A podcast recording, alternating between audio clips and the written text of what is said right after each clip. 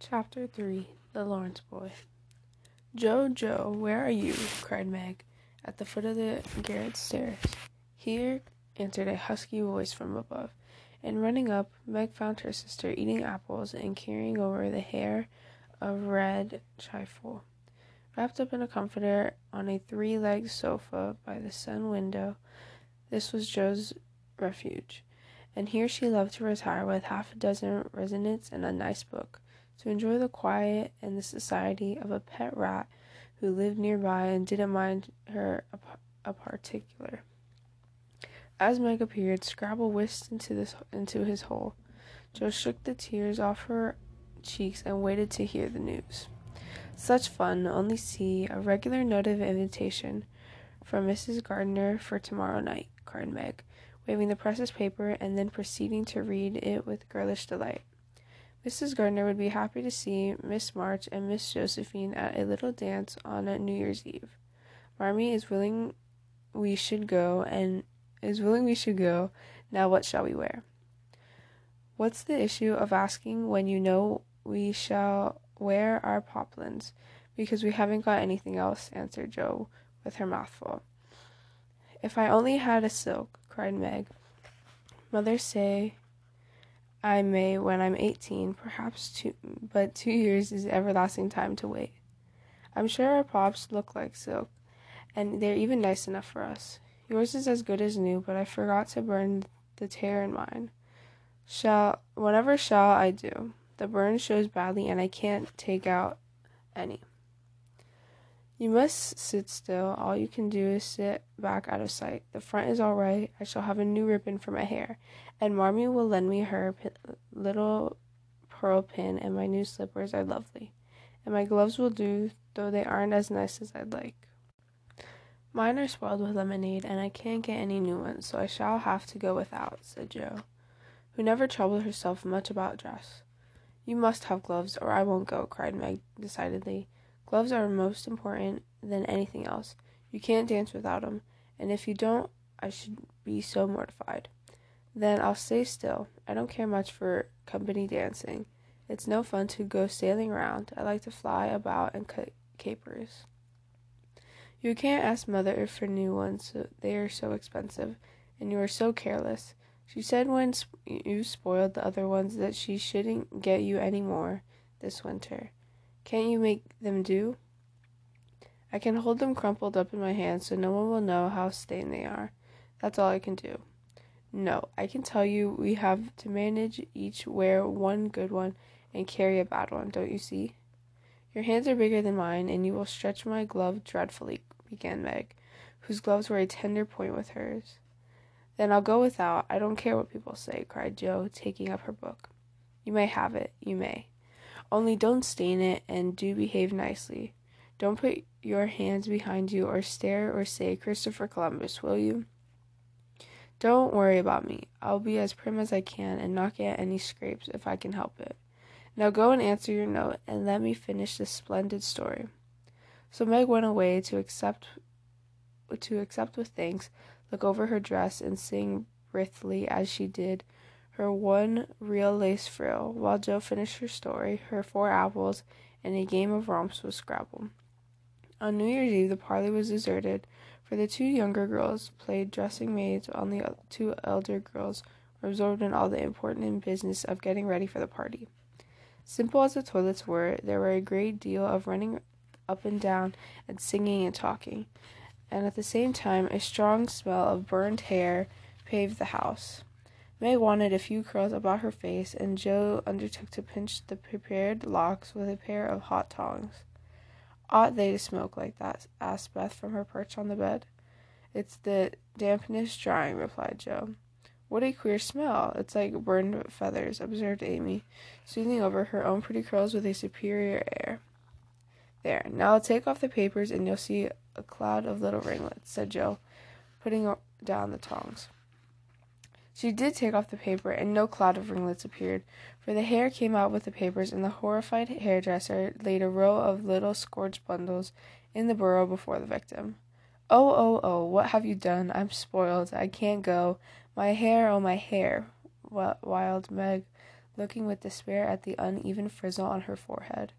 Just my luck. You shouldn't have asked me to do it. I always spoil everything. I'm so sorry, but the tongs were too hot and I've made such a mess, groaned poor Jo, regarding the little black pancakes with tears of regret. It isn't spoiled, just frizzle it, and tie your ribbon so the ends will come out in your forehead a, a bit, and it will look like the last fashion. I've seen many girls do it, said Amy, toastling. Serves me right for trying to be fine.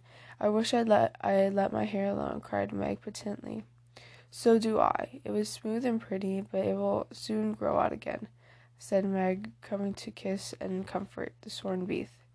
After various lesser lessers, perhaps, Meg was finished at last. By the united ex- exertions of the entire family, Jo's hair was got up and her dress on. They looked very well in their simple suits, Meg in a silvery drab with blue velvet sh- snood, lace frills, and the pearl pin. Jo in a maroon with a stiff gentlemanly li- linen collar with a white chrysanthemum or two for her only ornament. Each put on one nice light glove and carried one spoiled one, and in all pronounced the effect quite easy and fine. Meg's high heeled slippers were very tight and hurt her, though she would not own it. And Jo's nineteen hairpins all seemed straight into her head, which not, was not exactly comfortable, but dear me, let us be elegant or die. Have a good time, dearies, Mrs. March said as the girls were daintily down the walk. Don't eat much supper and come away at eleven when I said when I send Hannah for you.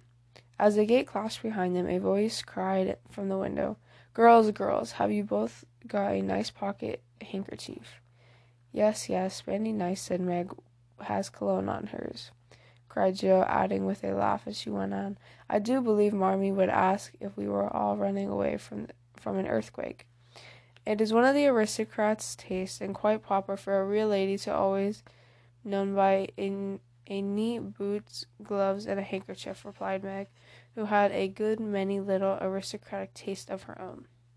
Now don't keep the bad breath out of sight, Jo. Is my sash right? And does my hair look very bad? And Meg, as she turned from the glass in Mrs. Gardiner's dressing room, looked after a prolonged prank. I know I shall forget. If you see me doing anything wrong, just remind me with a wink, will you? returned Jo, giving a collar a twitch and a head and a head a, t- a hasty brush. No, winking isn't ladylike. I shall lift my eyebrow if anything is wrong, and nod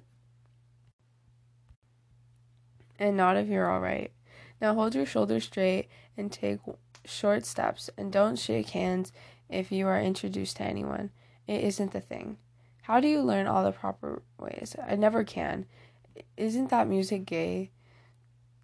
How down they went, feeling a trifle timid, for they seldom went to parties, and informal as the little gathering was, it was an event to them. Mrs. Gardiner, a stately old lady, greeted them kindly and handed them over to the eldest of her six daughters. Meg knew Sally and was at ease about about soon. But Jo, who didn't care much for girls or girlish gossip, stood about with her back carefully against the wall, and felt as much out of place as in a coal in a flower. Half a dozen jovial lads were talking about skates in other parts of the room. As she longed to go and join them, for skating was one of her favorite joys in life, she telegraphed her wish to Meg, but the eyebrows went up so alarmingly that she dared not stir. No one came to talk to her, and by no one the group dwindled away till she was left alone. She could not roam about and amuse herself by the burdened breadth would show, so she stared at people randomly forlornly till the dancing began. Meg was asked at once, and the tight slippers tripped about so briskly that none would have guessed the pain and their wearer suffered smiling. Jo saw a big red headed youth approaching her corner and fearing he meant to engage her, she slipped into a curtainous recess intended to peep and enjoy herself in peace. Unfortunately, another bashful person had chosen the same refuge, for as, cer- as certain fell behind her, and she found herself face to face with the Laurence boy. Dear me, I didn't know anyone was here, stammered Jo, preparing to back out as speedily as she had bounced in. But the boy laughed and said pleasantly, though he looked a little startled, Don't mind me. Stay if you like. Shan't I disturb you? Not a bit. I only came here because I didn't know as many people and I felt rather strange at first, you know. So did I. Don't go away, please, unless you'd rather. The boy sat down again and looked at his pumps till Jo said, trying to be polite and easy, I think I've had the pleasure of seeing you before. You live near us, don't you? Next door, he said, and looked looked up and laughed outright, for Jo's prim manner was rather funny, and he remembered how they had chatted about cricket when he brought the cat home. That put Jo at ease, and she laughed too, as she said in her heartiest way, We did have such a good time over your Christmas present. Grandpa sent it. But you put it in his head, didn't you now? How was your cat, Miss March? asked the boy, trying to look sober while while his son, while his black eyes shone with fun. Nicely, thank you, Mr. Laurence. But I am not Miss March. I'm only Jo, returned the young lady. I'm not Mr. Laurence. I'm only Laurie. Laurie Laurence. What an odd name. My first name is Theodore, but I don't like it, for the fellows called me Dora, so I made them say Laurie instead. I hate my name too. It's so sentimental. I wish everyone would say Jo instead of Josephine. How did you make the boys stop calling you Dora? I trashed them. I can't trash Aunt March, so I can't trash Aunt March, so I suppose I'll have to bear it," said Jo, and re- resigned herself with a sigh. Don't you like to dance, Miss Jo? asked Laurie, looking as if he as if he thought the name suited her. I like it well enough here. Is there plenty of room? Everyone is lively in in this place like this. I'm sure to upset something, a thread on some on people's shoes, or do something dreadful, so I keep out of mischief and let Meg sail about. Don't you dance? Sometimes. You see, I've never been ab- abroad a good many years, and I haven't been into company enough to let enough company to let you know how to do things here. Abroad, cried Jo. Oh, tell me about it. I love dearly to hear people describe their travels. Laurie didn't seem to know where to begin, but Jo's eager questions soon set him going, and he told her how he had been in school in Vevey, where the boys never wore hats, and a fleet of boats on the lake for holiday fun, and for walking trips about Switzerland with their teachers. Don't I wish I'd be I'd been there, cried Jo. Did you go to Paris? We went last winter there. Can you speak can you talk French? We're not allowed to speak anything else at Vevey. Do say do say some. I can read it but can't pronounce. And then he says something in French, but I don't speak French and I don't want to butcher it. So, said Laurie. So, said Laurie good natured. How nicely you do it. Let me let me see, you said. Who is the young lady in the pretty slippers, didn't you? Oui, mademoiselle. It's my sister Margaret. How and you knew it was. Did you think she is pretty? Yes, she makes me think of a German girl's. She looks so fresh and quiet and dances like a lady. Jo quite glowed with pleasure at this boy's praise of her sister, and stored it up to repeat to Meg. Both peeped and criticized and chatted till they felt like an old acquaintances. Laurie's bashfulness soon wore off, for Jo's gentlemanly demeanor amused and set him at ease and Jo was off her merry self again because her dress was forgotten, and nobody lifted her eyebrows at her. She liked the Laurence boy better than ever and took several good looks at him, so they might describe him to the girls, for they had no brothers, very few male cousins, and boys were almost unknown creatures to them. Curly black hair, brown skin, big black eyes, handsome nose, fine teeth, small hands and feet taller than I am, very polite for a boy, and altogether jolly. Wonder how old he is. It was the tip of Jo's tongue to ask, but she checked herself in time and with unusual act tried to find out in a roundabout way. I suppose you are going to college soon. I see you pegging away at your books. No, I mean studying hard. And Jo blushed with with the dreadful pegging which had escaped her. Laurie smiled but didn't seem shocked and answered with a shrug. Not for a year or two. I won't go before seventeen anyway.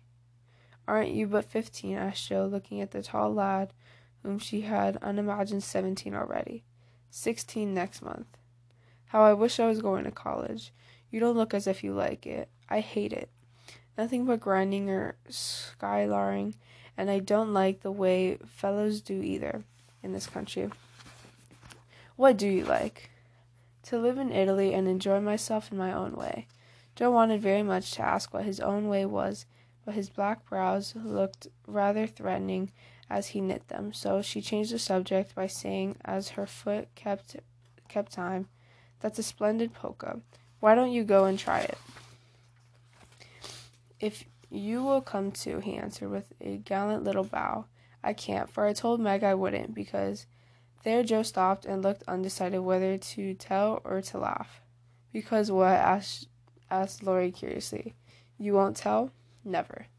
Well, I have a bad trick of standing before the fire, and so I burned my frocks and I scorched this one, and though it's nicely mended, it shows, and Meg told me to keep still so no one would see it. You may laugh if you want to, it is funny, I know. But Laurie didn't laugh. He only looked down a minute, and then expression of face puzzled Jo when he when he said very gently, "Never mind that. I'll tell you how we can manage.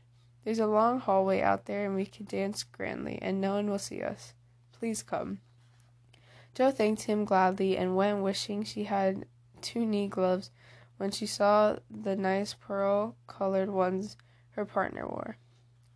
The hall was empty, and there was a grand polka, for Laurie danced well and taught her the German step, which delighted Jo, being full of swing and spring.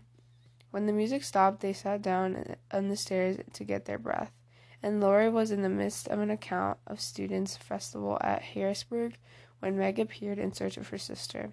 She beckoned, and Jo reluctantly followed her into her side room, where she had found her on a sofa, holding her foot and looking pale. I've sprained my ankle. That stupid high heel turned and gave me a sad wrench. It aches so. It aches so. I can hardly stand, and I don't know how I'm ever going to get home, she said, rocking to and fro in pain. I knew you'd hurt your feet with those silly, silly shoes. I'm sorry, but I don't see what you can do except get a carriage or stay here all night, answered Jo, softly rubbing her poor ankle as she spoke. I can't have a carriage without it costing ever so much. I dare say I can't get one at all. For most people come in their own, and it is a long way to the stable, and no one to send. I'll go. No, indeed. It's past nine, and dark as Egypt. I can't stop here, for the house is full. Sally has some girls staying with her. I'll rest till Hannah comes, and then do the best I can. I'll ask Laurie. He will go and Jo, looking relieved at the idea, occurred to her. Mercy, no. Don't ask or tell anyone. Get my rubbers and put these slippers with our things. I can't dance any more, but as soon as supper is over, watch for Hannah and tell me the minute she comes. They're going out to supper now. I'll stay with you. I'd rather. No, dear, run along and bring me some coffee. I'm so tired I can't stir. So Meg reclined with rubbers well hidden, and Jo went blunderingly away to the dining room, which she found after going to the china closet and opening the door of a room where old Mr. Gardiner was taking a little private refreshment. Making a dart at the table, she she scurried to the co- she scurried the coffee, which she immediately spilled, thereby making the front of her dress as bad as the back. Oh dear, what a blunder a blunderous boss I am! Exclaimed Jo, finishing Meg's glove by, by scrubbing her own gown with it. Can I help you? said a friendly voice, and there was Laurie with a full cup in one hand and a plate of ice in the other. I was trying to get something for Meg, who is very tired, and someone shook me, and here I am with a nice in a nice state, answered Jo, glancing dismayedly from her stained skirt and the coffee colored covered colored glove. Too bad. I was looking for someone to give this to. May I take it to your sister? Oh, thank you. I'll show you where she is. Where she is. Don't offer to take myself, for I should only get another scrape if I had. Jo led the way as if used to waiting on ladies. Laurie drew up a little table beyond a second installment of coffee and ice for Jo. and was so obligating that even particular Meg pronounced him a nice boy. They had a merry time over the bonbons and mottos, and they were in a mist of quiet game of buzz, with one or two with one, two or three other young people who had stayed in when Hannah appeared. Meg forgot about her foot and rose so quickly that she was forced to catch hold of Jo with an exclamation of pain. Hush. Don't say anything, she whispered, adding aloud, It's nothing, I, I turned my foot a little, that's all, and limped upstairs and put her things on. Hannah scolded, Meg cried, and Jo was at her wits' end, so she decided to take things out of her own hands. Slipping out, she ran down and, f- and, finding a servant, asked if he could get her a carriage. It happened to be a hired waiter who knew nothing about the neighborhood, and Jo was looking round for help with when Laurie, who had heard what she said, came up and offered his grandfather's carriage, which had just come for him. He said, "It's so early, you can't mean to to go yet," began Jo, looking reve- revealed, looking relieved, but hesitantly to accept the offer. I always go early. I truly do. Please let me take you home. It's all on my way, you know. And it rain and it rains, they say. They settled it, and telling him of Meg's mishap, Jo gratefully accepted the rushed up to bring out the rest of the party. Hannah hated rain as much as a cat does, so she made no trouble, and then rolled away in the luxurious close carriage, feeling very festive and elegant. Laurie went on the box so Meg could keep her foot up, and the girls talked over the party in freedom. I had a capital time, did you?